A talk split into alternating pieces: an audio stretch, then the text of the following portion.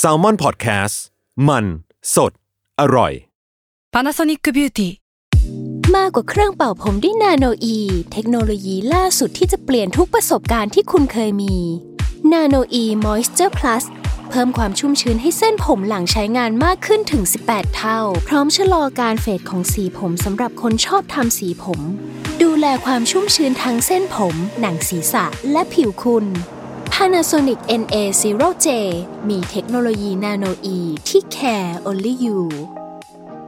Hey, it's Ryan Reynolds, and I'm here with Keith, co star of my upcoming film, If, only in theaters, May 17th. Do you want to tell people the big news? All right, I'll do it. Sign up now and you'll get unlimited for $15 a month in six months of Paramount Plus Essential Plan on us. Mintmobile.com slash switch. Upfront payment of $45 equivalent to $15 per month. Unlimited over 40 gigabytes per month. Face lower speeds. Videos at 480p. Active Mint customers by 531.24 get six months of Paramount Plus Essential Plan. Auto renews after six months. Offer ends May 31st, 2024. Separate Paramount Plus registration required. Terms and conditions apply if rated PG. ทฤษฎีสมคบคิด เรื่องลึกลับ สัตว์ประหลาด ฆาตกรรม ความลี้ลับที่หาสาเหตุไม่ได้ เรื่องเล่าจากเคสจริงที่น่ากลัวกว่า fiction สวัสดีครับ ผมยชญ์ บรรพพงศ์ผมธัญวัฒน์อิพภูดม นี่คือรายการ Untitled Case สวัสดีครับ ยินดีต้อนรับเข้าสู่รายการ Untitled Case Gray Area ตอนที่ 21 ครับผม ครับสวัสดีครับ21ครับ วันนี้เราค่อนข้างกดดันมากเลยครับ ทำไมคือผมรู้สึกว่าสคริปต์ตอนนี้เป็นสคริปต์ที่ยากเหมือนกัน คุณเคยมีสคริปต์ด้วยเหรอ มีมีมีอยากมีบ้างมีบ้าง คือสำหรับ Gray Area เนี่ยก็พอมีบ้างมีเป็น bullet bullet แต่ว่าวันนี้ผมว่ามันมันยากสำหรับผมอะเพราะว่ามันเราต้องพูดในภาพภาพกว้างอะเออแล้วมันก็เป็นเรื่องที่ค่อนข้าง sensitive อะพี่ธัญว่าไงบ้างอืมตอนนี้ยากไหมสำหรับพี่ก็ยากแต่คิดว่า ให้คิดว่ามันคือการมานั่งเออแลกเปลี่ยนกันดีกว่า ไม่เราอาจจะไม่ได้แบบถูกต้องขเออนาดอ่านั้นนึกถ้าอองี้กก็ปะสบายใจขึ้นมันคือว่าของการ มันแลกเปลี่ยนความเห็นกันมุมมองกันมากกว่าอืมไม่ได้แบบว่า เอ้ย เรายศถูกขนาดนั้นเราไม่เคยถูกต้องเออเออเออนึกออกปะ by the way พี่ทันใส่เสื้อลายใหม่เลยเออโอเคเฮ้ยแต่ตัวนี้ดีนะ ผมชอบมันไอ้ยที่พี่ไปสบายซื้อดีที่ดิสนีย์ใช่ไหมไม่รู้เหมือนกันอ้าวโอเคครับ วันนี้เรามาคุยกันเรื่องท็อปิกที่จริงๆแล้วเราเคยหย่อนหย่อนๆไว้นานมากแล้ว ตั้งแต่ช่วงซีซั่นแรกของรายนั่นการคือทำไมยศสินลาออกจากที่นี่ขอบคุณครับอ่าใช่เอ้ยตอนที่คนฟังรายการนี้เขารู้แล้วยังว่าผมลาออกนะไม่เกี่ยวอะไรเลย คือมันเป็น เรื่องของปีปีหนึ่งซึ่งจริคงรับๆแล้วอะเราจะเจาะจงปีก็ได้ แต่ว่าจริงๆมันอาจจะเป็นช่วง period ละกันอืมเพื่อนเนี่ยเป็นตั้งแต่ 1975 ไปจนถึง 1980 ต้นๆอะอืมช่วงช่วงช่วงนั้นมันเป็นช่วงที่เป็นยุคบูมแล้วกันของของฆาตกรอืมต่อเนื่องคือมีฆาตกรต่อเนื่องเกิดขึ้นเยอะมาก แล้วก็มีอืมอาชญากรรมเกิดขึ้นเยอะมาก ซึ่งปีที่เราจะมาลงลึกกันเนี่ย หรือว่าพูดคุยแบบมากหน่อยก็คือปี 1978 ครับ ที่พี่ธันก็เคยพูดมาแล้วแหละว่ามันเป็นปีที่เออพอเรารีเสิร์ชมาปุ๊บเนี่ยก็จะเจอว่าเอ้ย เหตุการณ์นี้มันเกิดขึ้นในปี1978 อีกแล้วเหรออมเหตุการณ์นี้ก็อืม1978 อะไรเงี้ยก็เลยแบบอืมรู้สึกว่ามันก็อืมน่าสนใจดีเหมือนกันนะครับครับ ก่อนอื่นเนี่ยก่อนที่จะไปลงลึกกันอะพี่ทันผมอะไปหาหนังสืออ่านมาเล่มหนึ่งครับคือหนังสือเล่มนี้มันเป็นการรวบรวมเหตุการณ์อาชญากรรมละกันของฆาตกร หรือว่าฆาตกรต่อเนื่องที่อืมเกิดขึ้นในปีอืม1978 ซึ่งมีเยอะมากเลย ขอเตือนไว้ก่อนละกันครับหนังสือชื่อว่า True Crime 365 นะครับ ก็จะครับเป็น edition ของปี 1978 คือเริ่มอันแรกก่อนเลยคือ เดี๋ยวผมจะค่อยๆเล่าไปเนาะคนแรกเนี่ยคือเกิดขึ้นเดือนมกราคมเลยคือ เป็นฆาตกรต่อเนื่องคนหนึ่งที่ชื่อว่าเปโดรโลเปสคือเขาเนี่ยถูกปล่อยตัวมาจากคุก แล้วก็เริ่มลงมือกลายเป็นฆาตกรต่อเนื่องที่ท้ายที่สุดแล้วเนี่ยจะกลายเป็นคนที่ฆ่าคนไปมากกว่า 300 คนไอ้เชี่ยคือโคตรโคตรโหดและโคตรเยอะมาก แล้วต่อมาเนี่ยในขณะเดียวกันคือช่วงมกราคมถึงกุมภาพันธ์เลยพวกเนี้ยก็จะเป็นช่วงที่เท็ดบันดี้ ยังคงออกลวดลายอยู่กำลังกำลังอยู่ในจุดพีคเลยก็ว่าได้อ่าอ่าเออคือเขาเนี่ยเหมือนก็ฆ่าคนแล้วก็ข่มขืนคนเอาของทำร้ายร่างกายคนอะไรเงี้ยจำได้ว่าช่วงนั้นหนึ่งเก้าเจ็ดแปดมันช่วงที่บันดี้ยังฆ่าคนอยู่แถวๆแบบมหาลัยอะใช่ใช่ยังยังไปอุกอาจอยู่เลยอะแล้วก็แบบหนีตำรวจได้เลยครับ แล้วก็เหมือนสร้างความหวาดกลัวให้กับอเมริกาจนถึงขั้นสูงสุดมากๆอะในปีอืมตั้งแต่หนึ่งตั้งแต่ปี 1974 ไปถึงจน 1978นี่แหละครับแล้วก็ เขาก็รอดไปได้นะครับ แล้วก็ถูกจับไปในปีนี้แหละ ในปี 1978เนี่ยเป็นครั้งสุดท้ายที่เขาถูกจับได้ แล้วก็ครับถูกประหารในปี 1989 คนต่อมาครับชื่อว่าปีเตอร์ซัตคลิฟหรือว่าYorkshire Ripper คนนี้ก็ดังเหมือนกันดังแล้วก็ดังเป็นคนที่เพิ่งแบบมา peak ๆในช่วงปี 1978 เช่นกัน คนคนนี้ก็ฆ่าหญิงขายบริการ แล้วก็มีการส่งจดหมายมาท้าทายกับตำรวจ เพื่อ อืมเหมือนแบบอยากที่จะทำให้ตัวเองเนี่ยมีโปรไฟล์ที่ค่อนข้างแบบน่าตื่นเต้นมากขึ้นอะไรอย่างเงี้ยครับ คนต่อมาพี่ธัญเคยพูดถึงแล้วคือคุณ Samuel Little อืมเออคนเนี้ยก็ในปี 1978เนี่ยก็ยังไม่ถูกจับ แล้วก็ยังคงอืมก่อคดีอย่างต่อเนื่อง โดยที่สุดท้ายแล้วเนี่ยตามที่พี่ธัญเคยเล่าเนี่ยคือเขาฆ่าคนไปแบบ 90 กว่าคนได้เลยนะครับก็คือเยอะมากเหมือนกัน อีกคนหนึ่งที่คุ้นหูมากๆแล้วพี่ธัญก็เคยตัดแต่ไปแล้วคือ Golden State Killer อ่าก็คืออยู่ในปีนี้ด้วยเหมือนกัน ก็คือแบบเริ่มฆ่าเหยื่อมากขึ้นหลาย ๆ คนในในช่วงปี 1978 นี้นะครับครับต่อมาเป็นคนที่ผมเคยพูดถึงก็คือ John Wayne Gacy อืมหรือว่า Clown Killer clown ตัวตลกนะ ใช่ใช่คนนี้ก็ peak peak ในช่วงปี 1978 เหมือนกันครับ อีกคนหนึ่งคือ Hillside Strangler คนนี้ก็ฆ่าคนต่อเนื่องเป็นคนที่ 10 ในปี 1978 แล้วก็ครับเป็นคนสุดท้ายของเขานะครับ คนต่อมาคือ playing card killer คนนี้อาจจะไม่ได้โด่งดังอะไรมากมาย แต่ว่าก็ฆ่าคนไป 6 คนเหมือนกันครับอีกคนหนึ่งคืออันเนี้ยน่าจะอยู่ในหนังสือของ Untitled Case ของเราเนี่ยแหละคือผมเขียนถึงเขาไปแล้ว คือคุณ Ted Kaczynski อ่า Unabomber ก็อ่าก่อเหตุในปีนี้ด้วยหรอที่เออส่งส่งพัสดุใช่ออกไปแล้วก็แบบไประเบิดที่ระเบิดมหาวิทยาลัยอ่าตามอ่าองค์กรอ่าต่างๆเลยครับ คือ Unabomber เนี่ยเขาไม่ได้ก่อเหตุทุกปีอืมแต่ว่าเขาจะเลือกปีที่ก่อเหตุอืมและปีเนี้ย1978ก็เป็นหนึ่งในปีที่เขาเลือกที่จะก่อเหตุที่มหาวิทยาลัย Northwestern ด้วยเหมือนกันอ่าครับครับอีกคนหนึ่งพี่ธัญเคยเล่าแล้ว Son of Sam อ่าคนนี้ก็ถูกตัดสิน David Berkowitz จำคุก 365 ปีในปี 1978 นี่แหละ จากคดีที่เขาก่อมาก่อนหน้านี้ ถูกจับในปีนั้น ใช่ใช่ใช่แล้วก็เจฟฟรีย์ดัมเมอร์ก็คืออยู่ในไทม์ไลน์ปี 1978 ด้วยเหมือนกันจำได้ว่าดามเมอร์เริ่มฆ่าคนครั้งแรกก็คือปีนี้ ใช่ฆ่าคนครั้งแรกเลย ใช่ไหมใช่ฆ่าคนครั้งแรกเลย คือ ตอนนั้นเข้าใจว่าดามเมอร์ไป hitchhiking อะเออเออแปลไทยว่าอะไรวะโบกโบกรถโบกรถรถเออเออเออแปลไทยยากนะมันมีคำแปลมันมี hiking เอาไปโบกรถแล้วก็เออไปเจอผู้ชายคนหนึ่งเออเออเออแต่ว่าเข้าใจว่าคนนั้นกำลังวิ่งอยู่มั้งวิ่งครัอบอกกำลังกายอยู่แล้วชวนมาที่บ้านแล้วฆ่าเขาเออที่บ้านก็ตามที่พี่ทันเล่าไปในครับหนังสือนะฮะครับแล้วก็อีกคนหนึ่งอันนี้ก็อยู่ในหนังสือเหมือนกันคือคุณ คุณหมอที่ชื่อว่าแฮร์โรชิปแมนอ่าอันเนี้ยผมอ่าผมอ่าเขียนมั้งเออครับ ชื่อ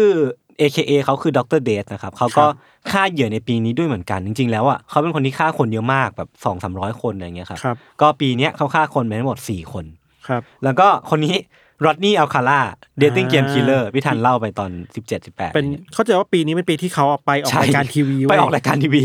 คือแม่งคือแบบโหจุด peak อะเผื่อใครไม่รู้คือว่ารอดนีย์อัลคาล่าเป็นฆาตกรต่อเนื่องเนาะอืมแล้วเคยฆ่าคนมาแล้วครับ แล้วจริงๆมีความเป็นเพลย์บอยอะอืมอืมอืมแล้วก็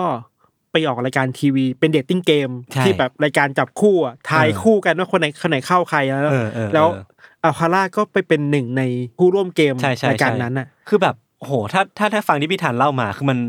มันน่ากลัวมากเลย การที่ฆาตกรต่อเนื่องคนนึงอะใช่ไปเลือกที่จะไปหาเหยื่อในรายการทีวีอะไม่ไม่แน่ใจว่าหาเหยื่อไหมแต่ว่าอ่แต่ไปปรากฏตัวปรากฏตัวใช่เออใช่ใช่แล้วปี1978เนี่ยคือปีที่เขาไปออกรายการทีวีนี้แหละครับครับ แล้วก็อีกอันหนึ่งที่พีคมากๆคือ โจนส์ทาวมาสเกอร์ก็คือเกิดในปี 1978 ด้วยเหมือนกันจิมสโตนที่อ่าไปใช่ไปอยู่ในเกาะในไม่ได้อยู่ในอาณานิคมที่ประเทศกายอานาเออ แล้วก็มีเหตุการณ์ที่ดื่มเออยาฆ่าตัวตายกัน918 คน ให้คนในลัทธิดื่มยาพิษฆ่าตัวตาย ใช่ใช่กับพันเนาะก็ครับก็ปีนี้ใช่ไหมก็ปีนี้ใช่ แล้วก็อีกคนหนึ่งที่จะ name drop ไว้ก็คือเดนนิสนีลเซนอ่าที่พี่ธันเพิ่งเล่าไปไม่นานมานี้เองอ่าาคือเดนนิสนีลเซนเนี่ยเขาบอกกันว่า เป็นเจฟฟรีย์ดัมเมอร์ของอัอังงกฤษกฤษอืมใช่คือว่ามีการเลือกเหยื่อคล้าย ๆ กัน แล้วก็ครับที่ที่ที่มัน peak คือเขาเกิดฆ่าเหยื่อคนแรกในปีเดียวกันก็คือปี1978ด้วยอ่าเออ ซึ่งซึ่งมันก็เลยมีความแบบ เออเออเออสอดคล้องกันประมาณมีความหนึ่งคล้ายเหมือนกันมเมอร์ ใช่ ประมาณนึงนอกจากนี้เราจำได้จะมีอีกสองสามคนนะที่จำได้คือเดนนิสเรเดอร์ BTK killer อ่าช่วงปีนี้ก็ยังลอยนวลอยู่ เออเออออแล้วก็เป็นปีที่เริ่มไม่ใช่เป็นปีที่ ส่งจดหมายไปหาพวกสถานีโทรทัศน์อ่าอ่าเคลมว่าฉันเป็นฆาตกรต่อเนื่องอะไรอ่าเงี้ยฮะแล้วก็จะมีอีกคนหนึ่งที่เราเคยเล่าคือริชาร์ดเชสอืมริชาร์ดเชสเป็นผู้ป่วยจิตเวชคนหนึ่งที่หนีมาจากโรงพยาบาลครับ แล้วก็มีปมอะไรบางอย่างที่รู้สึกว่าตัวเองต้องดื่มเลือดอะอืมเข้าใจว่าในปีเนี้ยครับริชาร์ดเชสก็บุกเข้าไปในบ้านผู้หญิงคนหนึ่งอืมฆ่าเธอ อันนี้น่ากลัวหน่อยนะฆ่าเธอ แหวกเครื่องในออกมากินบางส่วน แล้วก็ดื่มเลือดจากจากศพด้วยปากตัวเองอะอืมอืมเนี่ยพอจำได้จำเอได้อน่ากลัวมาก ก็คือปีนี้เหมือนกันใช่ปะปีนี้เหมือนกันโอ้โหแม่งปีอะไรวะแต่แต่ละที่ยศเล่ามาจริงน่าจะครบเนาะที่มีเยอะมากมีคิดว่าเยอะมีเยอะอันนี้คือเหมืเมอนกัน major event นะใช่ใช่แต่เราใช่คิดว่าใช่ major ใหญ่สุดที่มันทำมันสร้าง mood ให้คนอเมริกาอือฮึมันคือโจนส์ทาวน์เว้ยอ่ามันคือช่วงปลายปลายปีแล้วอะใช่ใช่ใช่ November หรือว่าอะไรพวกเนี้ยครับใช่มันคือจิมสโตนที่แบบ มันคือภาพใหญ่มากเนอะปะคือมันเหมือนน่ากลัวทุกอย่างมันระเบิดมากตอนจิมสโตนเอนะอเออจุดพีคเลยอะครับเอออย่างที่พี่ธันพูดเลยว่ามันมีอีกเยอะที่ผมข้ามไปคืออมเท่าที่ดูในหนังสืออะสามารถไปหาดูกันได้นะครับ คือมันมีแทบทุกวันเลยอะอืมที่จะเป็นอาชญากรหรือว่าแบบฆาตกรต่อเนื่อง แล้วก็หลายคดีเนี่ยน่ะคือส่วนใหญ่แบบมากๆเลยครับก็จะเป็นคดีของฆาตกรต่อเนื่องที่มันเชื่อมโยงกันอืมก็เลยมาชวนคุยแล้วกันว่า อะไรวะพี่ที่ทำให้ปีปีเดียวเนี่ย มันถึงมี เหตุการณ์ได้เยอะขนาดเนี้ยอืมแล้วแล้วน่าสนใจเออมันอย่างที่พูดไปมันอาจจะไม่จำเป็นต้องลงลึกแค่ช่วงปีหนึ่งเก้าเจ็ดแปดแหละแต่ว่ามันคือใช่ช่วง period of time ในช่วงใช่เวลาใช่นั้นใช่นะครับเราคิดว่าอย่างหนึ่งที่เราจะเข้าใจปีปีหนึ่งได้อะอืมมันต้องพูดถึงอารมณ์ภาพรวมของยุคสมัยนั้นน่ะเออใช่ใช่มันคือยุคเจ็ดศูนย์ป่ะครับเจ็ดศูนย์แปดศูนย์อะไรเงี้ยยุคเจ็ดศูนย์น่ะยุคเจ็ดศูนย์ว่ามันมีความเปลี่ยนแปลงเยอะมากๆในอเมริกาครับอืมอืมมัน เข้าใจว่าในอเมริกาในปีหนึ่งเก้าหกแปดก่อนเจ็ดศูนย์ไม่นานเนี่ยอืมมันเป็นช่วงที่อเมริกามันมีความเคลื่อนไหวในเชิงวัยรุ่นน่ะอืมเยอะมากเว้ยอืมซึ่งพูดก็แปลกใจคือยุคนั้นหนึ่งเก้าหกแปดอะไรเนี่ยเป็นช่วงที่บูมเมอร์เอามาเรียกร้องทางการเมืองหนักมากเว้ยอ่าเออเออเอามาเรียกร้องสิทธิเสรีภาพของคนคนรุ่นเขาอะไรอย่างงี้ครัยุบ boomer อะไรที่แบบกำลังรุ่งเรืองอะนะครับ ก็โอเคก็ได้สิทธิเสรีภาพอะไรบางอย่าง หรือก็ไม่ได้อะไรบางอย่าง ในขณะเดียวกันมันก็ส่งผลให้เกิดการกดปราบการประท้วงมากมายเต็มอเมริกาหมดเลยอืมเพราะฉะนั้นแน่นอนว่าภาพที่คนอเมริกาเห็นในเวลานั้นน่ะ มันคือความรุนแรงที่ปรากฏตามหน้าทีวีหน้าหนังสือพิมพ์เยอะมากครับอืมแล้วอะไรแบบเนี้ยยศมันไม่เคยเกิดขึ้นในอเมริกาหนักเท่านี้มาก่อนเว้ยอ๋อในช่วงก่อนหน้านี้ มันมาเป็นจุดพีคในช่วงจุดศูนย์เนี่ยเหรอแถวๆนี้แหละแถวๆนี้แหละคือ มันเห็นภาพการประท้วงในอเมริกาที่เข้มข้นมากอืมอืมแล้วยุคนั้นน่ะ พวกตำรวจเวลามันเล่นม็อบอะมันเล่นหนักนะอ๋อเหรอเล่นหนักมันการซ้ำตา มันอ่าอ่าตีทุบกระบอตีงอะไรมันหนักเงี้ยเหรอมากหนักมากหนักมากอืมถ้าย้อนกลับไปอีกหน่อยอะมันมีหนังเรื่อง Chicago Seven อะจำเคยดูป่ะไม่เคยดู เออ ไม่เป็นไรเออสนุกโอเคเออเออนั่นแหละเออแต่ว่าเราเราบอกว่ามันเป็นยุคเวลาที่ความเปลี่ยนแปลงมันถาโถมเข้ามาในอเมริกาเยอะครับอ่าอ่า ความเคลื่อนไหวของเฟมินิสต์ความเคลื่อนไหวของคนผิวดำมากมาย แล้วหลังจากก่อนหน้ายุคเจ็ดศูนย์ไม่นานน่ะมันมีอีเวนต์ใหญ่ๆเช่น เอ่ออย่างแรกคือการลอบสังหารมาร์ตินลูเทอร์คิงจูเนียร์อืมอะไรเงี้ยนึกออกปะอืมันมีความเข้มข้นในการเมืองหนักอ๋อมาก มันอะเป็น dot dot dot มาเนาะใช่ใช่ใช่เออเยอะมากแล้ว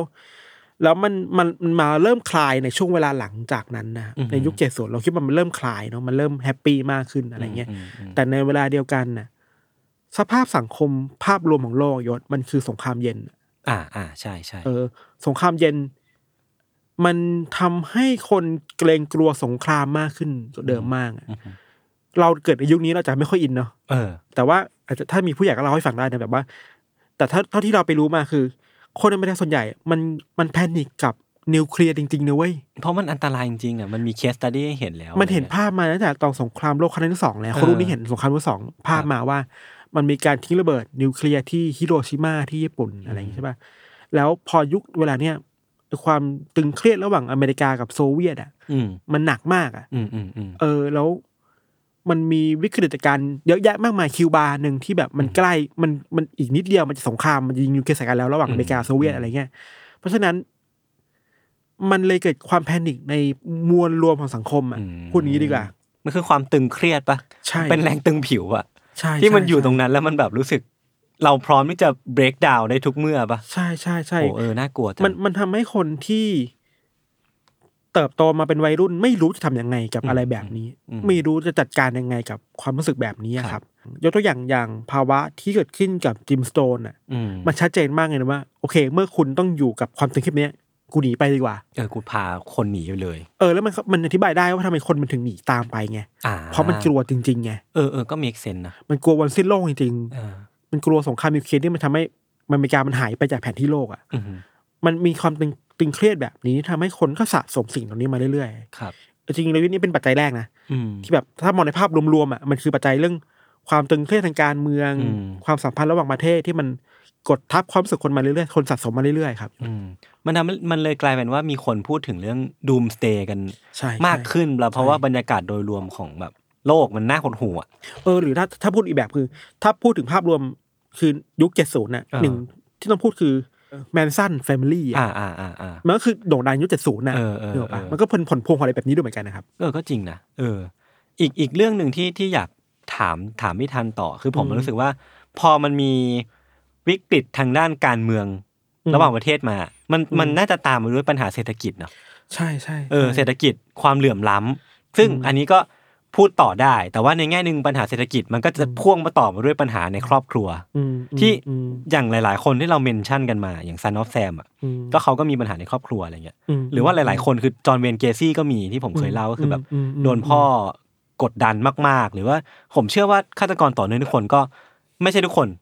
หลาย ๆ คนก็จะมีจุดร่วมกันก็คือ มีปัญหาครอบครัวมีปัญหาเศรษฐกิจแล้วดราก็เมอร์เออชัดเจนมากๆอะไรเงี้ยครับอืมก็เลยคิดว่ามันน่าจะมีประเด็นเรื่องนี้มากพอสมควรนะใช่จริง ๆ เราเคยแตะแตกกันไปในตอนที่ทำไมอเมริกาเออมีฆาตกรต่อเนื่องเยอะอะครับแล้วว่าเหตุผลหนึ่งคือว่าฆาตกรหลายคนในฐานะที่ยังเป็นคนหนุ่มสาวอยู่ในเวลานั้นนะครับอืมอืมเขาเติบโตมาในครอบครัวที่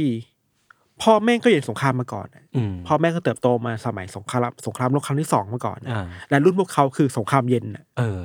นึกปะหรือบางครอบครัวอย่างดามเมอร์ชัดเจนอย่างบันดี้ชัดเจนมันมันเกี่ยวข้องกับคนในสงครามเยอะอืมอะไรเงี้ยครับ ครับมันส่งผลได้แล้วว่า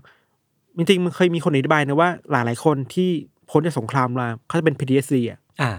เออแล้วมันเวลา PTSD อยู่ครอบครัวก็ toxic กันนี่หรอปะเออมันก็ส่งผลต่อจิตใจคนได้อะไรคือมันเงี้ยเป็นโดมิโนเนาะมันไปต่อไปเรื่อยๆอะไรเงี้ยเนาะมีเคยมีคนอธิบายได้บ้าง อย่างฆาตกรบางคนที่เคยไปสงครามมาก่อนน่ะนี่หมายถึงว่าเข้าไป involve ในสงครามในนักทหารคนหนึ่งอะอืมกลับมาก็เป็นฆาตกรได้นะอ่าอย่าง Son of Sam มาคนหนึ่งที่ก็ถูก ถูกเข้าไปในสงครามแบบอือฮึเป็นทหารไม่รู้แถวไหนอะไรได้อืมคนหนึ่งแต่มันก็คงอธิบายได้ไม่ไม่แน่ขนาดนั้นว่า การเข้าไปสงครามแล้วกลับมาเนี่ยมันจะส่งผลต่อใจคนแค่ไหนอะไรเอเงี้ยอแต่คิดว่าก็เป็นปัจจัยที่น่าสนใจที่น่าคุยอะไรเงี้ยมันมีเรื่องนี้พี่ทันเคยเล่าอะที่เป็นอดีตทหารที่เขาแบบยิงคนในค่ายเขาตายหมดเลยป่าวะไม่แน่ใจอันนั้นอันนั้นสงครามโลกครั้งที่สองและหลังจากนั้นแหละเออเอออันนั้นเพิ่งอัฟกานิสถานอะไรเงี้ยเออ แต่อันนั้นก็ไม่แน่ใจน่ากลัวอันนั้นก็ก็ดูเป็น PTSD ได้ประมาณหนึ่งเหมือนกันเนาะ อืมอืมอืมอืมอีกเรื่องหนึ่งอะพี่ทันคือปัญหาเศรษฐกิจก็เรื่องหนึ่งแหละเราเคยพูดกันไปแล้วเนาะก่อนหน้านี้ปัญหาครอบครัวอะไรเงี้ยครับก็เป็นเป็นสิ่งที่ทำให้บ่มเพาะฆาตกรต่อเนื่องขึ้นมา แต่ผมคิดว่ามันเป็นอาจจะเป็นเรื่องของอิทธิพลของฆาตกรต่อเนื่องในยุคก่อนๆหน้านี้ด้วย อย่างเช่นเท็ดบันดี้เองอะแล้วก็ชาลส์แมนสันหรือว่าแมนสัน Family อะไรเงี้ยครับคือ ผมไม่แน่ใจว่ามันเป็นเรื่องนี้หรือเปล่าที่พอมีฆาตกรต่อเนื่องคนหนึ่งเกิดขึ้นมาอะแล้วสื่อ นำเสนอออืมอืมแล้วมันก็มีฆาตกรต่อเนื่องตามมาเรื่อยๆ เพราะว่าเราเนี่ยไปให้พื้นที่เขาแล้วรู้สึกว่าไอ้ยคนแม่งโด่งดังง่ายจังวะใช่ใช่ใช่เออมันก็เลยแบบตามมาเรื่อยๆพี่ทันว่าไงบ้างอะคิดคิดว่าคิดว่าเกี่ยวนะเกี่ยวนะอืมเพราะว่า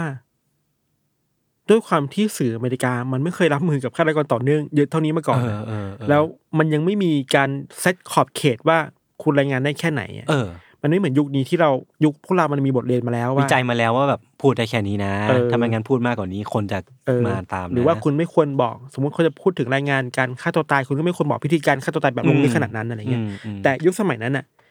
มันยังไม่มีใครมา set standard ให้ว่า เออ อะไรที่คุณทำได้ทำไม่ได้อะอืมแต่ว่าสิ่งที่ทำได้แน่ๆคือคุณต้องทำเพื่อยอดขายอะอืมเนื่องว่าหนังสือพิมพ์มันยังเป็นรายได้หลักของของเออสื่ออยู่อะเออเออหรือทีวีมันก็ต้องการต้องการสปอนเซอร์อะเพราะฉะนั้น ข่าวไหนที่มันฉาวโฉ่อะมันก็ขายได้โยนอืมอืมยิ่งยิ่งข่าวที่มันเป็นฆาตกรต่อเนื่องเยอะๆอะมันก็ยิ่งขายได้ตลอดนึกออกปะโดยเฉพาะข่าวอย่างเท็ดบันดี้แมนชาลส์แมนสันหรือว่าเจฟฟรีย์ดัมเมอร์เองก็ตามใช่ที่แบบใช่มี appearance ที่เราก็เคยคุยมาแล้วอะว่าใช่ใช่เขามี appearance ที่อ่านคือมันก็มีความแบบเข้าใจได้อะว่าอืมทำไมเขาถึงอยากขายข่าวนี้อืม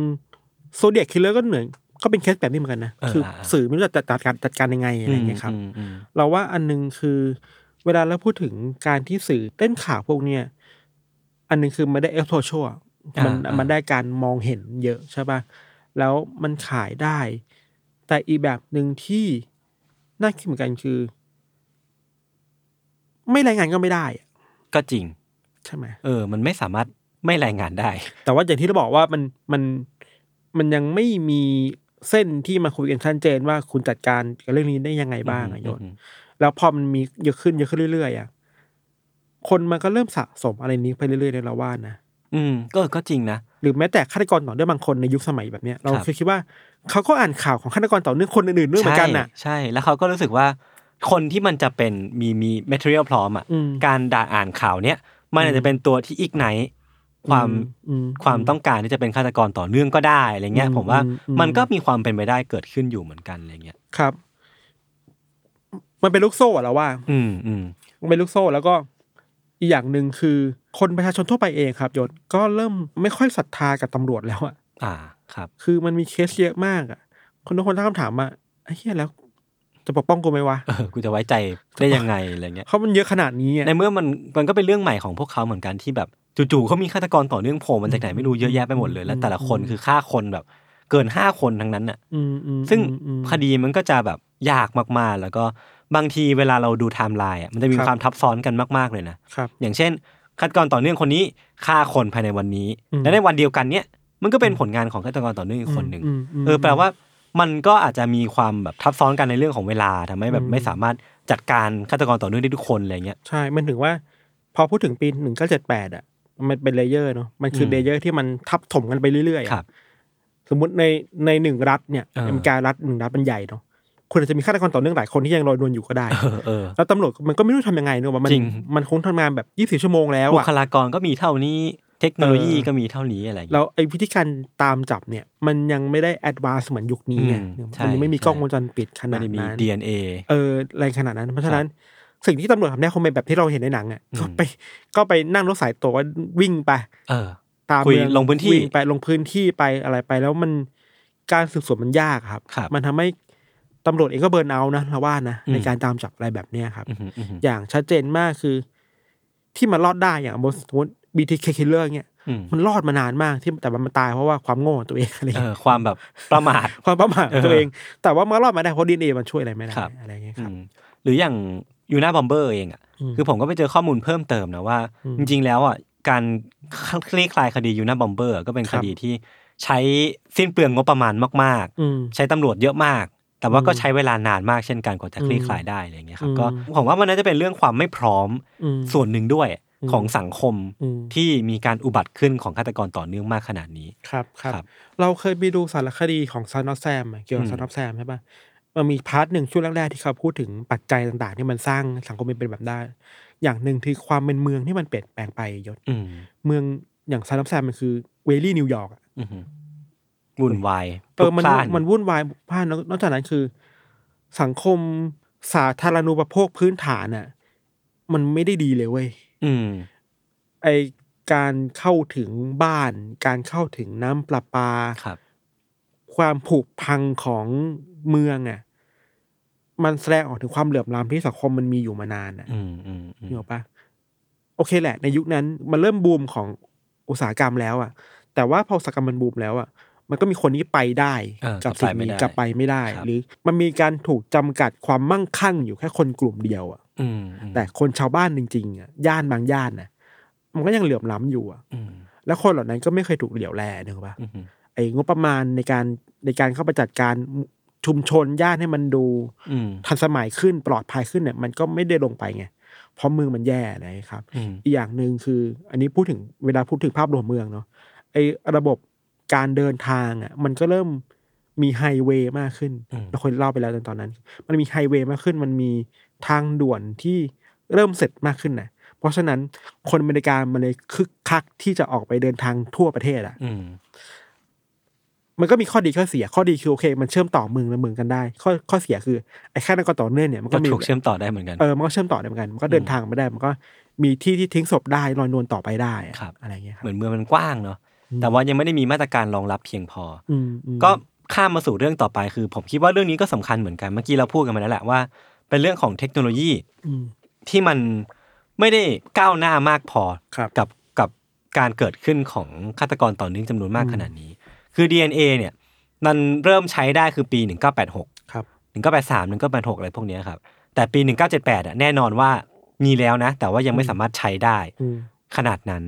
แปลว่า ฆาตกรต่อเนื่องที่ฆ่าในปี 1978 หรือว่าช่วงก่อนนั้นนะครับอืมจะต้องใช้เวลาประมาณแบบ5-6ปีอะอืมจนกว่าเทคโนโลยีเหล่านี้จะมาจนถึงจะสามารถนำมาคลี่คลายคดีได้อืมซึ่งอย่างที่เราเห็นกันหลาย ๆ รอบหรือว่าที่เราเคยเล่า ๆ มาบางทีมันฆ่ามา 30-40 ปีด้วยซ้ำอะอืมกว่าจะกลับไปจับได้อย่างซามูเอลลิตเติลหรือว่าโกลเด้นเซ e คิลเลอร์เองก็ตามอืมอืมเออมันมันใช้เวลานานมากกว่านั้นทำให้มันมีเวลาที่ฆาตกรมันลอยนวลได้นานมากเลยครับอืมมกล้องวงจรปิดเองก็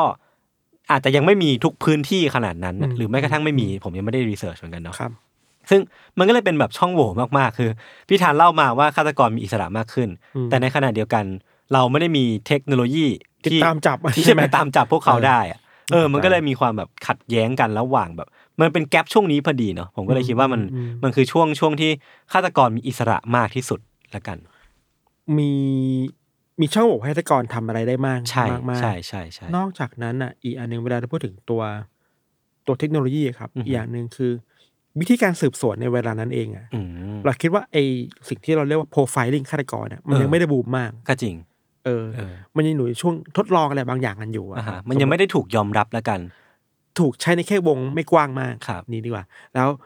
ทรัพยากรบุคคลของคนที่เข้าใจเรื่อง profiling อะอือฮึมันก็จำจำกัดจำเขี่ยมากๆอะเนกอะปะเพราะฉะนั้นการที่คุณจะไปโปรไฟล์ฆาตกรว่าไอ้นี่น่าจะมีแบบบุคลิกแบบไหน ควรจะเป็นคนไปเที่ยวแบบไหน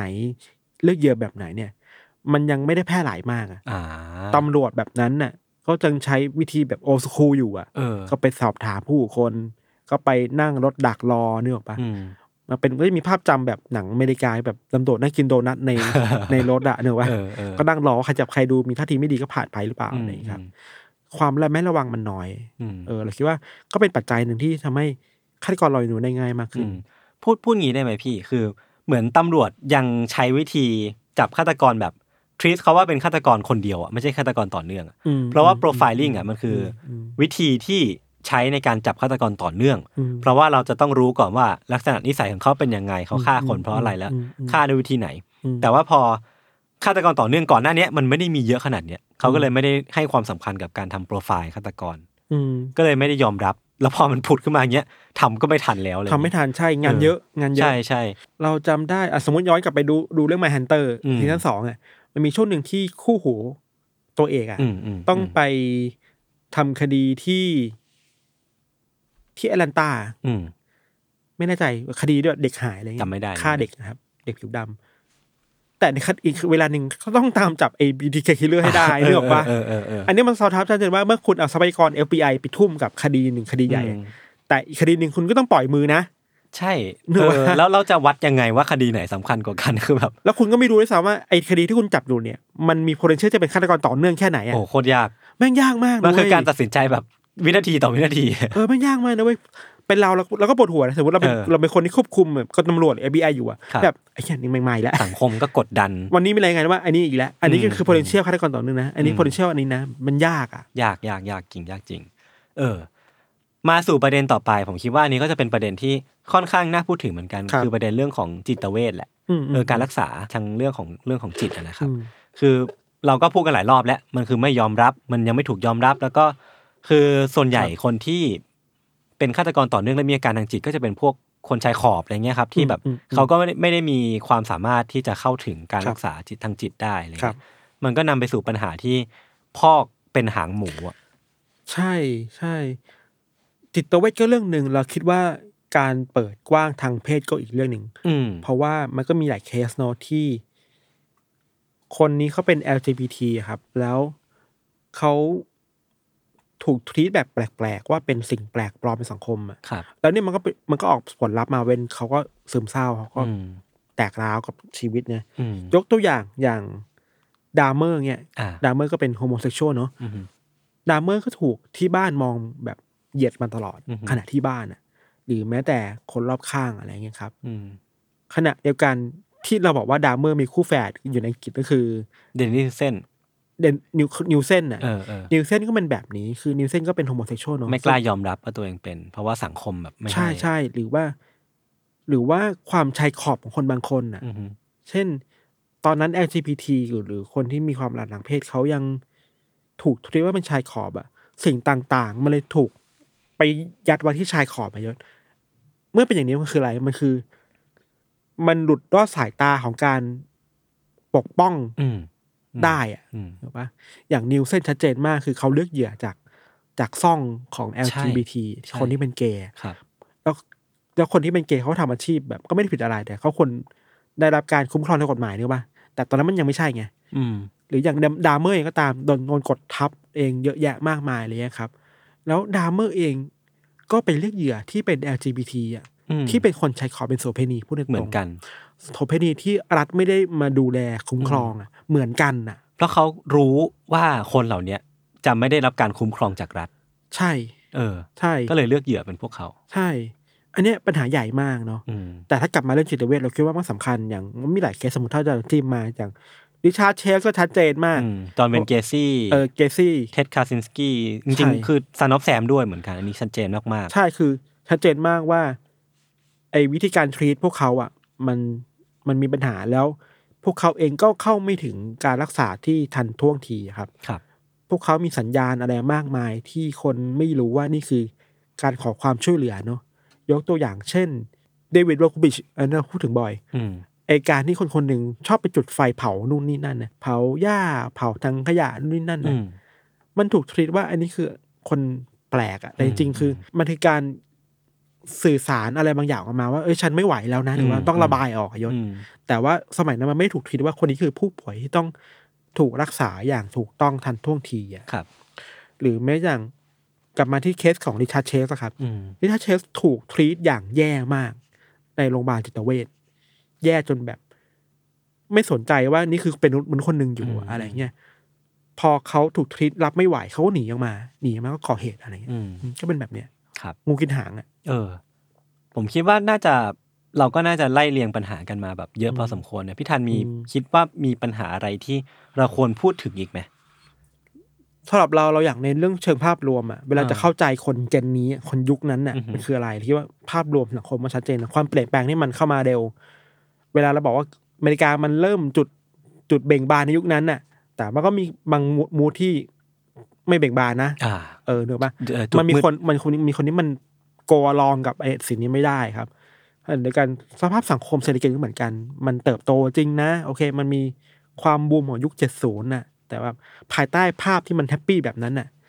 มันก็มีคนที่ก็ไปไม่ได้กับความเปลี่ยนแปลงนั้นเหมือนกันนะสำหรับเรานะ อืม อย่างหนึ่งแล้วก็ภาพการเมืองหลัก ๆ ของโลกก็สำคัญ ครับอย่างที่เราบอกมันกดทับจิตใจมันความเครียดกลัวของคนอ่า อะไรเงี้ย สุดท้ายแล้วเราคิดว่าเวลาจะเราจะมองปีหนึ่งเก้าเจ็ดแปดครับมันก็เป็นหมุดหมายได้ว่าทำไมมันถึงมีเยอะขนาดนี้อืมซึ่งถ้าจะคิดต่อไปอีกนิดนึงอะยศคำถามคือแล้วทำไม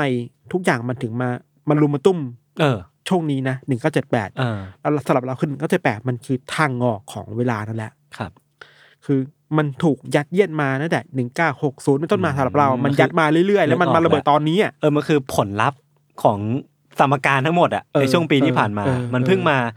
คือมันคำนวณมายังไงไม่รู้แหละ แต่มันมาระเบิดเอาตอนปีมาระเบิดเจ็ดแปดช่วงช่วงนี้อะเออเออพอมันเป็นหนึ่งเก้าแปดศูนย์แปดหนึ่งมันก็จะเริ่มคลายแล้วเบาๆลง เออ มันก็เริ่มเปลี่ยนแปลงมากขึ้นแล้วอะไรเงี้ยครับครับ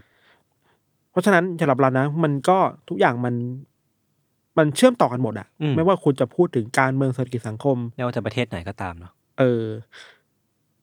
ถ้ากลับมาพูดถึงตอนเนี้ย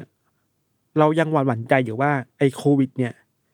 มันจะทำอะไรบางอย่างกับสภาพจิตใจคนทั่วโลกหรือเปล่าวะอืมอืมเนี่ยผมกำลังจะถามต่อเลยว่าพี่ว่าอืมเหตุการณ์อย่างปีหนึ่งเก้าเจ็ดแปดหรือว่าความพีคอะไรในช่วงนั้นอะอืมอืมมันจะสามารถกลับมาได้อยู่ไหมวะในในยุคนี้ที่มันมีทุกอย่างเหมือนจะพร้อมมากขึ้น เรารู้ว่าจะจัดการกับฆาตกรต่อเนื่องยังไงอืมอืมอืมเราอืมมีความรู้เรื่องจิตวิทยา มีอืมทรัพยากรพร้อมมี DNA มีอะไรพวกเนี้ยอืมเออพี่ว่ามันยังมีโอกาสกลับมาได้อยู่ไหม เราว่ามันมีกลับมาได้แต่มันคงไม่ได้แบบระเบิด เออ แตกแบบแบบขนาดนี้นั้อะนเพราะว่าเราคิดว่าโอเค เทคโนโลยีในการตามจับตำรวจเก่งขึ้น เยอะอืมอืมตำรวจเรียนรู้ขึ้นเยอะ การโปรไฟลิงมันก็เป็นที่สากลแล้วเนาะครับหรือแม้แต่การทรีตผู้ป่วยอะไรเงี้ยมันก็เริ่มมันก็เริ่มดีขึ้นเรื่อยๆเรื่อยๆแล้วมองในแง่ดีมันดีขึ้นนะแต่แค่กังวลว่า ไอ้กฎหมายบางอย่างที่เกิดขึ้นในช่วงโควิด เนี่ย ไอ้ความ ขัดแย้งอะไรบางอย่างอืมมันส่งผลต่อความเกลียดชังอะไรคนหรือเปล่า คือเออเราเคยคุยกับอาจารย์ที่เป็นนักอาชญาวิทยาครับอืมอาจารย์บอกว่า ช่วงหลังๆในอเมริกา ไออาชญากรรมอะมันไม่ได้เกี่ยวข้องกับ serial killer ธรรมดาแหละอืมมันเริ่มเปลี่ยนแปลงไปเป็น hate crime อืมความเกลียดชังแบบชาติพันธุ์เนี่ยนึกออกปะอืมเกลียดชังเรื่องสีผิว เกลียดชังเรื่องการเมืองอะอืมมันสิ่งเนี้ยมันทำให้คนฆ่ากันแล้วเว้ยอ่ามัมันกลับมาเว้ยคือเมื่อก่อนโอเคแหละ คนกลุ่มหนึงเป็นเหยื่อ แต่ตอนนี้คนกลุ่มใหม่เป็นเหยื่อแล้ว ชัดเจนมากคือเอเชียนเฮดในอเมริกา ใช่ ล่าสุดนี้คือมีน้องน้องคนไทยเอใช่อไหมน้องคนไทยที่โดนเอเชียนเฮดในอเมริกามันชัดเจนมาก รู้สึกเหมือนเป็นน้องเพื่อนผมอะเออ อย่างเราเองเราไม่เคยเป็นอย่างนั้นแต่เราก็ไม่รู้เราเคยเล่าในรายการว่าตอนเราไปอเมริกาแล้วแบบ เดินเดินๆอยู่ที่แบบDC อะเออแล้วแบบมีคุณป้าหนึ่งเดินมาด่าว่า go get a job อะ ทำไมอะทำไมพวกมึงไปหางาน ก็นี่กูมาทำงานอยู่กูมากูมาท่องเที่ยวมาทำงานนึกออกปะแล้วแบบแล้วก็เดินมองแล้วก็คุยกับคนข้างๆอ๋อเรื่องปกติอ๋อเหรอแล้วก็แบบเราก็เห็นน้องหลายคนน้องน้องรุ่นน้องเราที่แบบไปอยู่ที่ DC ตอนเนี้ยถึงแม้ DC จะเป็นเมืองหลวงเนาะแล้วบอกว่าทุกวันเนี่ยไม่มีเรื่องเหี้ยห่าเต็มไปหมดเลยเว้ยที่คนเอเชียต้องเจอในหนึ่งวันนะคือความเกลียดชังมันเปลี่ยนไปแล้วยศก็จริง มันมันพุ่งต่อความแตกต่างด้านชาติพันธุ์นะแล้วเราคิดว่า โควิดการเกิดขึ้นของโควิดอะมันน่าจะไปทริกเกอร์อะไรบางอย่างมไอความเกลียดชังนี้ได้เว้ยอืมอืมอืมยกตัวอย่างถามใจตัวเรากันเองนะ สมมุติว่า ถ้าเปิดประเทศแล้วอะสมมติยังไม่เปิดประเทศชุกช่วงเวลาเนี้ยไปเที่ยวกระบี่แล้วไปเจเที่ยอวคนจีนเงี้ยเหรอเออสมมติคนเจอคนต่างชาติเราเราจะมองคนต่างชาติยังไง เออเนื้ออกปะอาจจะมีลึกๆหรือเปล่านะที่แบบเอ้ยเราต้องระวังตัวนะ มากขึ้นอยู่เลยไหมเออเนื้ออกปะเออเออ หรืออันหนึ่งที่เรามาเริ่มเกิดขึ้นแล้วในในหลายประเทศคือความเกลียดชังคนแอฟริกันนะครับครับพอไอโอมิครอนเนี่ยเนื้ออกปะอืมอืมอืมคนแอฟริกันเริ่มถูกมองอ๋อในเชิงเหยียดหยามแล้วว่า นี่คุณเป็นคนเผยแพร่เชื้อหรือเปล่าโอ้โหมัน เออมันมันเป็นนึเรื่กองว่าการเมืองโควิดโควิด มันยิ่งทำให้ความแตกต่างมันถูกมองเชิงความเกลียดชังมากขึ้นนะอืมก่อนหน้านี้เอเชียถูก ตอนนี้แอฟริกันกำลังถูกครับ ถูกโดนแบบนั้นน่ะ น่ากลัว อืมเผลอๆมันจะน่ากลัวไปกันใหญ่ เออ น่ากลัว มากๆเลยว่ะ เออ ซึ่งก็ยังกังวลใจอยู่นะสมมติถ้าเราจะไปเที่ยวต่างประเทศหลังจากนี้ครับ เราไม่รู้มันจะเกิดอะไรขึ้นแบบนี้ ประเทศหนึ่งสมมติประเทศที่มันชั้นนิยมสูงมากๆอะ แบบเอ้ยชั้นแบบเอกลักษณ์ประเทศชั้นสูงมาก อย่างอเมริกาบางรัฐเองก็ตามอะไรเงี้ยเออเขาจะมองคนต่างชาติยังไงเนี่ยวะนั่นสิ มันมันเริ่มเที่ยวแบบความไม่ไม่ไม่ไว้วางใจ ครับความปลอดภัยตัวเองแล้วว่าไอ้เชี่ยกูจะโดนอะไรบ้างวะอืม ถ้าไปรัฐนี้เมืองนี้อะไรเงี้ย เหมือนเป็นเรื่องที่ใหญ่ขึ้นเนาะมันไม่ใช่ใช่แค่ใช่แบบเรื่อง เรื่องในประเทศแล้วอะตอนนี้มันเป็นเรื่องระหว่างแบบโลกแล้วอะเรื่องอืมเออการเมืองระหว่างโลกอะเมื่อก่อนเราเราเนี่ยเราทำดูซีมาแล้วก็บอกว่าเออฆาตกรบางคนมันก็ไม่เลือกเหยื่ออืมมันแรนดอมอะตอนนี้มันก็ทั้งแรนดอมและไม่แรนดอมนะสำหรับเราคือ โอเคแหละ ถ้าเอเชียใครก็ได้เอเชียนใครใครได้ใครหน้าตาแบบเอเชียโดนหมดกูเกลียดแล้วอะเออ ซึ่งเนี่ยมันโคตรน่ากลัวเลยแย่จัง เออครับ ครับ โอเคครับ ก็เฮ้ยเครียดเฉยเลย โอเค ก็ถ้าสมมติว่าใครอยากจะไปดูต่อนะครับว่าปี 1978 หรือว่าช่วงปีปีๆนั้นน่ะมีอะไรให้ศึกษาบ้างครับเพื่อที่จะได้ไม่ไม่นำมาเป็นแบบเป็นเคสที่มันกลับมาเป็นอีกในปัจจุบันนะครับ ก็สามารถไปเสิร์ชหาดูต่อกันได้ครับ มีเป็นหนังสือหรือว่าในเว็บไซต์ทั่วไปก็มีเหมือนกันครับโอเคครับ วันนี้ก็ประมาณนี้ครับ ติดตามรายการของเราทั้งสองคนได้ทุกช่องทางของ s ัมมอร์พอดแคสต์เช่นเคยนะครับสวัสดีครับสวัสดีครับ